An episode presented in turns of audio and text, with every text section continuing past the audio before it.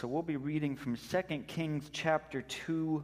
I'm going to be reading from verse 1 to verse 18 tonight. When the Lord was about to take Elijah up to heaven in a whirlwind, Elijah and Elisha were on their way from Gilgal. Elijah said to Elisha, Stay here. The Lord has sent me to Bethel. But Elisha said, As surely as the Lord lives and as you live, I will not leave you. So they went down to Bethel. The company of the prophets at Bethel came out to Elisha and asked, Do you know that the Lord is going to take your master from you today? Yes, I know, Elisha replied, but do not speak of it.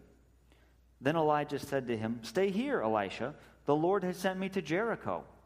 And he replied, As surely as the Lord lives and as you live, I will not leave you. So they went to Jericho. The company of the prophets at Jericho went up to Elisha and asked him, Do you know that the Lord is going to take your master from you today? Yes, I know, he replied, but do not speak of it. Then Elijah said to him, Stay here. The Lord has sent me to the Jordan. And he replied, As surely as the Lord lives and as you live, I will not leave you. So the two of them walked on. Fifty men of the company of the prophets went and stood at a, stood at a distance, facing the place where Elijah and Elisha had stopped at the Jordan. Elijah took his cloak, rolled it up, and struck the water with it. The water divided to the right and to the left, and the two of them crossed over on dry ground. When they had crossed, Elijah said to Elisha, Tell me, what can I do for you before I am taken from you?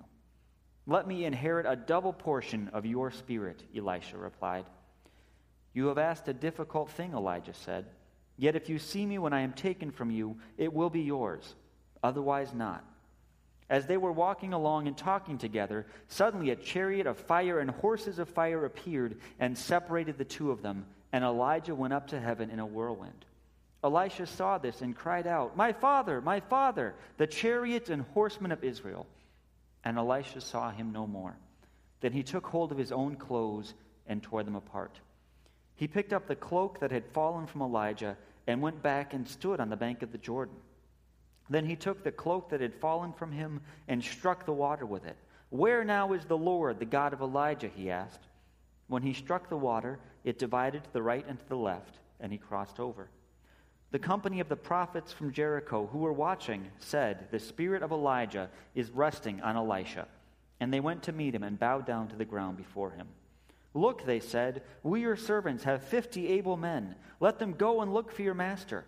Perhaps the Spirit of the Lord has picked him up and set him down on some mountain or in some valley. No, Elisha replied, do not send them. But they persisted until he was too ashamed to refuse. So he said, Send them. And they sent fifty men who searched for three days but did not find him. When they returned to Elisha, who was staying in Jericho, he said to them, Didn't I tell you not to go? This is God's word for us tonight. So, a couple weeks ago, our family was watching Olympic fencing, and I was totally confused. Fencing is a really fancy sort of sword fighting and there'd be these two people dressed up in these big gray white outfits with padding all over, and they had these huge helmets with masks on, and there's this long space that they go back and forth on, and of course they're trying to hit each other with the swords. And when one of them hits the other the right way, some lights go off on their helmets, and everybody cheers. And you now know everything that I know about Olympic fencing. You might even know more than I know from the description I just gave. It was horribly confusing to watch. I would watch these two people go back and forth, and I didn't have a clue what was going on. Every now and then, one of them would rip their helmet off and go, Yeah! And I couldn't tell if they were angry or happy or who had scored or what in the world was going on. So finally, we just changed channels to Olympic swimming because in swimming, you just, the guy who's in front, he's the one who's winning. Now, there are some texts, especially in the Old Testament, that you read and you get them. You just you see why different things are happening, you see how things fit together, it makes sense. But when I first read this chapter this week, I felt a bit lost. Obviously, the part of the story where Elijah goes up to heaven in fire, that kind of makes sense. We all heard that probably in Sunday school growing up. But the rest of the passage, it's kind of confusing. Why are Elijah and Elisha wandering all over from place to place to place? And why does Elijah keep trying to ditch Elisha? and why does Elisha ask for a double portion of Elijah's spirit? And then toward the end, why does Elisha ask where the Lord of Elijah is? Shouldn't he know by now? He's a prophet. And why do those other prophets at the end, why do they insist that they go out and they look for Elijah? There were a lot of questions I had. When I first read through this chapter, I felt a little bit like I was watching a sport and I didn't know any of the rules. And as I dug through commentaries and thought and prayed through this passage this week, I found out that some of those questions we don't actually have answers to. There's some things in this chapter that nobody can quite agree about what's going on there. But some of them, some of them make a lot of sense as we dig in. So we'll talk about that tonight. We'll take on the text in three parts. First, we'll look at the importance of the commitment of God's people to God's work. Next, we'll look at how God provides for his faithful people. And then we'll see how the Lord provides for his people from generation to generation. So, first, our commitment to God, and then a couple ways that the Lord provides for us for now and for eternity. So, first, Elisha shows his commitment to the Lord. That's our first movement of the text for tonight. Our passage begins with these two prophets, with Elijah and Elisha, wandering all over the land. They go to Gilgal, they go to Bethel, they go to Jericho, they go to the Jordan. And honestly, students of this passage aren't totally sure why they make that exact journey. There's some people who speculate that they're kind of following the path of the Israelites when they first came to the promised land. And then maybe you have some kind of, you know, Moses, Joshua, Elijah, Elisha parallel, that something new is happening and the next leader of God's people is stepping forward. But all of that's a little bit speculative and not real clear.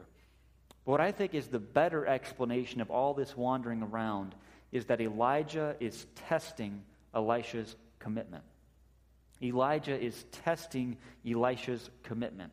He's giving him the opportunity to back out. Again and again, Elijah is showing this younger prophet the exit sign. Now, back in 1 Kings 19, Elijah was deeply, deeply discouraged. He was ready to back out of the prophetic ministry. He even went so far as to ask the Lord to just wipe him out. And the Lord came to Elijah and he gave him a continued call. And he also provided a number of helpers for Elijah. And one of those was Elisha. And Elisha was enthusiastic from the beginning. Elijah met him when he was out in a field plowing, and Elisha experienced the call of God, and he killed the oxen he was plowing with. He burned up his plowing equipment to cook the meat. He had all his people over for a big party, and then he left. This was total immediate commitment on Elisha's part. And now, at this point, Elisha's been following Elijah probably for quite a few years. At the beginning, he opted into the prophetic commitment, and he's had enthusiasm the whole time. But now, as this time of handover is approaching, Elijah is giving Elisha the chance to opt out. Or, if you want to put it the other way, Elijah is giving Elisha the chance to confirm his commitment. At each step on this journey, Elijah gives Elisha the opportunity to back out, to stay put. He's got an easy out. Elijah tells him he can stay at Gilgal, he could stay behind at Bethel, Jericho, the Jordan. But at each step along the journey, Elisha insists, No, I am going along with you. And then, after the two prophets have crossed the Jordan, Elijah asks Elisha if he has any requests for him, any last requests before they're separated. And Elisha asks for a double portion of, of Elijah's spirit. Now, in the past, when I've read this, I always thought Elisha was a bit, shall we say, greedy. When I was young, there was this animated series I watched occasionally called DuckTales. I think it's kind of based on Donald Duck, but there's this sort of grandpa duck and three nephew ducks. And there was one episode, it's actually the only thing I remember about the series, but there was this one episode where they found Aladdin's lamp.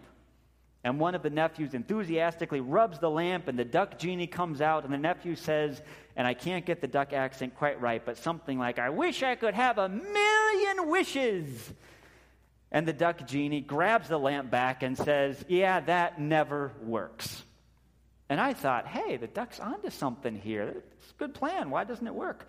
But apparently, when you find a magic lamp with a duck genie, you have to be reasonable. If you're ever in that situation, keep that in mind. But I've always thought Elisha's request here sounds a little bit like that. I want a million wishes. Give me everything you've got and more. I want to be twice the prophet you are. That sounds a little bit, I don't know, greedy, ambitious, arrogant kind of. And there is actually something to that, that Elisha has in some ways twice the ministry that Elijah does. He does a lot of good things. But as it turns out, that isn't the point of the text here. That isn't the point of Elisha's request. He's not saying, I want to be twice the guy that you are. In the Old Testament, and as we find in Deuteronomy, the firstborn son got a double share of the inheritance compared to the rest of the sons. The firstborn son was expected to step into the position, into the responsibilities of the father. And so he got a double share of the inheritance. And so Elisha isn't being greedy here. He isn't saying, Give me everything you've got and more. He's saying, I want to take over your ministry. I want to be the next in line. I want the responsibilities and the place that you have had speaking on behalf of the Lord for God's people. Elisha is not being greedy. He's again expressing his commitment to continue in the call. He's saying, I want to be what you have trained and prepared me to be. Elijah is, or Elisha is again opting in. He's saying, I am all in. So if we put ourselves in Elisha's place for a minute, the challenge of the first maybe 10 or so verses of this text for us is are you in or are you out? Are you in or are you out? A number of years ago, there was a couple that moved into a high end gated community with its own neighborhood association, its own country club. And a few days after they moved in, a couple of the neighbors came over and said, Hey, welcome to the neighborhood. How you doing? You finding everything? That's great. We have a country club here. Dues are $50,000 to get in, payable in cash, one lump sum. You have two weeks. Make your choice. You in or out, and we aren't going to repeat this offer. Oh, and by the way, welcome to the neighborhood. See you around. Are you in or are you out? Decide now. Now, thankfully, the Lord doesn't always give us quite such quick or harsh decisions to make, but we do often in our lives face this choice. Are you in or are you out? Are you going to follow the narrow way or the broad way? Sometimes these seem like just little choices. Sometimes they're great, huge moments that we know are life defining. But we all have our Gilgals, our Bethels, our Jerichos, and we are all playing for big stakes here. And our commitment matters for now and forever. In the end, God asks us for everything. Everything. If we follow Him, we give up our, our, our possessions, our lives. If we follow the Lord, we have to give up on everything else. If we really are going to follow God, that means letting go of our grip on everything else that we want to hold on to. So, this is a real question Are you in or are you out? And there are only two choices in the end. We can dance around a little bit in this life. God is gracious and He calls us back when we make the wrong choice. But at the end, what's our commitment? Are we in or are we out? But underneath that, behind that, our commitment is terribly important. But I think the even more important point, the foundation that lies beneath our commitment, is that the Lord provides for his faithful people. The Lord provides for his people. I think this text is mostly about Elisha, but in the middle there's this couple verses that are all about Elijah. as the two prophets are walking along, suddenly Elisha, Elijah is caught up with this chariots of fire and the whirlwind, and he goes up to heaven. Elijah's work is finished, and so the Lord takes him to heaven. And it's especially appropriate for Elijah that this happens with fire and the whirlwind. If we think back over the last few months, we see again and again that the Lord has shown his power through Elijah's work in fire. In the contest on Mount Carmel between Baal and the Lord, the Lord answers Elijah's prayer with fire. The Lord shows that he is God and Elijah is his prophet. At Mount, at Mount Horeb, when Elijah had run away and was at the end of his rope, God comes to him in fire and earthquake and whirlwind and in a quiet whisper. And just last week, we read about how when King Ahaziah wanted to take Elijah out, the Lord sent fire down and consumed the soldiers that were coming to take Elijah away.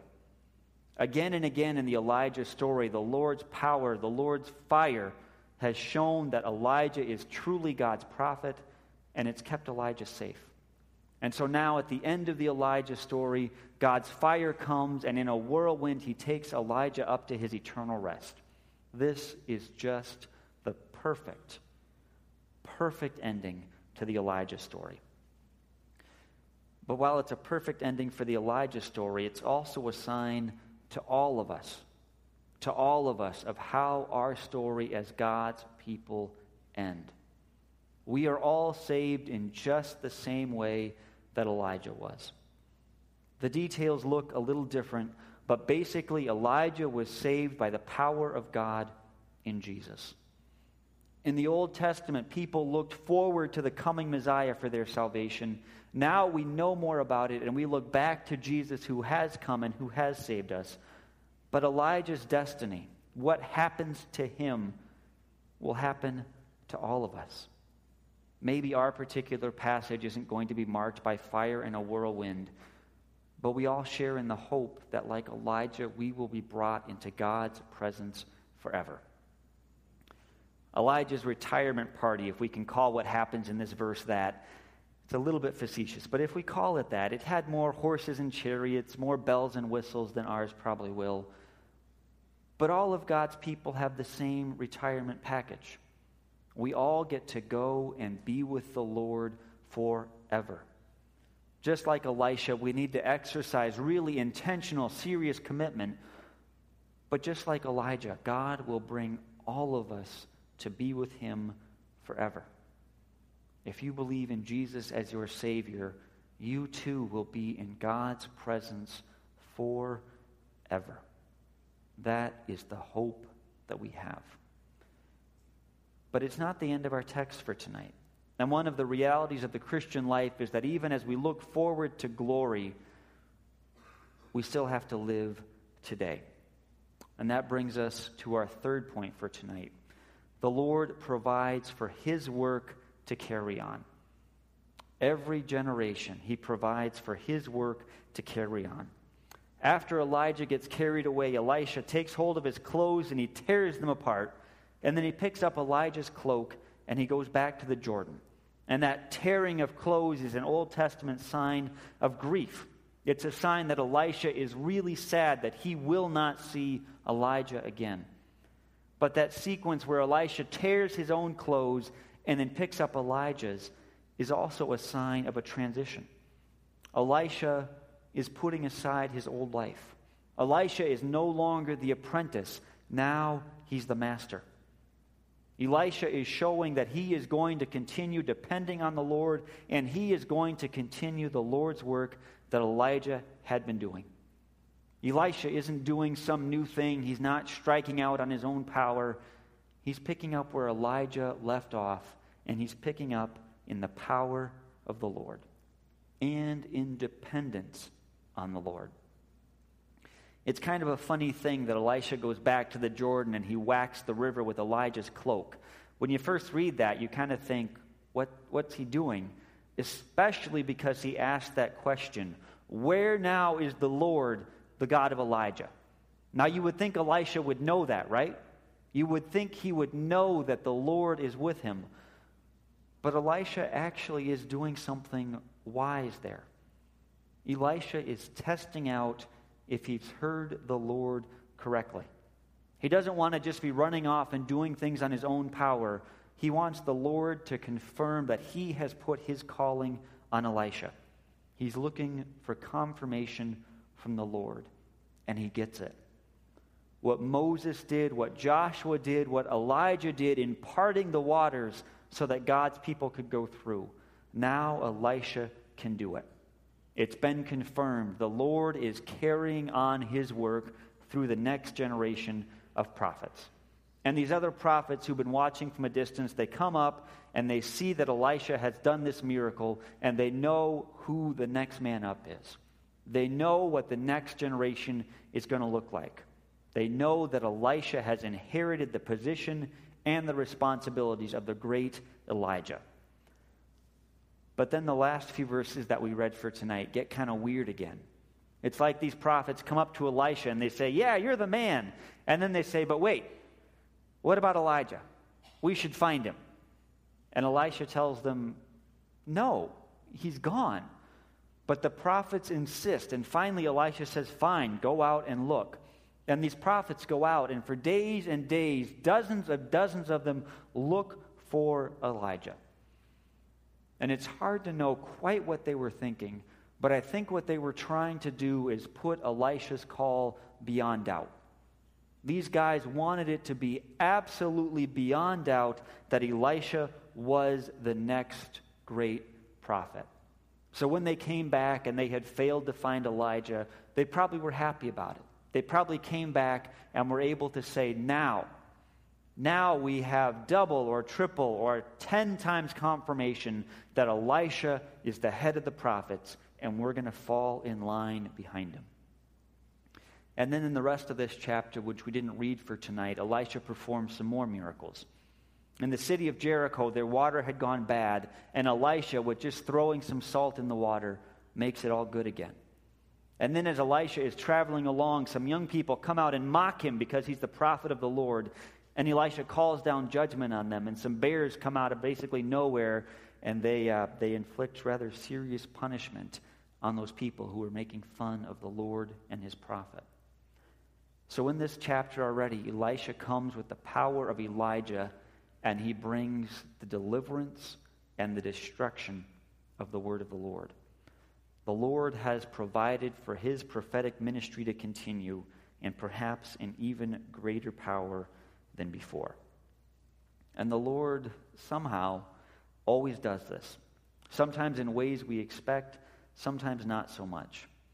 We had a situation in Nigeria when I was there that we had one of the pastors who was just our superstar missionary. He was in charge of 12 or 13 churches, and week after week, he would go from church to church and he would preach and he would do the sacraments and he would encourage the elders and the deacons in all these churches. And he just did everything we asked of him and more. And then he got transferred. The denomination wanted to send him to another country, which was a great move from a big picture perspective, but it left us kind of worried. What was going to happen to these churches? How could they keep going without our superstar? And the next guy that came in didn't exactly inspire confidence. He was a very shy, very quiet man. When you first met him, you kind of wondered, what in the world did they send this guy here for? But then after a month or two or three, he stepped into the ministry and he did even better than the last guy did. He was so committed to the churches that when he came to rivers that he had to cross, he would swim across the rivers to go and preach. He would take canoes across. He would ride his motorcycle however far he needed to, week after week, to make the round of those churches. He was our next, our next, if you want to call it that, our next missionary superstar. From a beginning that we didn't expect, he just took off, and the churches grew and thrived. And so the Lord always, always keeps providing for his people in ways sometimes that we expect, in ways sometimes that surprise us that we could never, ever have guessed. But the Lord has given us His Spirit, and the Spirit is always at work in the church. And the Spirit gives His gifts to each and every one of us. All of us have a calling somehow to build up the body of Christ. Every single one of us has that call to be part of God's work generation after generation. You have a calling to be part of the Lord's work, to use your gifts to build up the body. Even now, even here, the Lord is with us and he equips us for his work. Now, this doesn't usually come out of the blue. The Lord doesn't usually drop some entirely unexpected and new thing in our lives. The Lord was working with Elisha for years and years and years before this text that we read for tonight. It seems like Elisha was a follower of the Lord from his childhood. He grew up in a family that seemed to be very faithful. He had been with Elijah for a number of years. Often the Lord prepares us for a long time, for years even, or for decades. And then at just the right time, He works in us and He works in others to do the right thing for His church. The Lord often works quietly for a long time before the fireworks start. So the Lord call, calls us to follow Him, but that following is shot through with God's work in us and on our behalf. The Lord provides for His people now and forever. We've seen this summer that the Lord worked mighty and amazing things through Elijah. And when Elijah's time was complete, the Lord brought him into his presence forever. And then Elisha picked up Elijah's cloak, and the Lord gave him the prophetic power he had given Elijah, and the Lord used Elisha in mighty ways. We need to be deeply, seriously committed to following the Lord in all things. We must be committed. But we need also to be confident. We should be deeply, truly confident that the Lord provides what we need.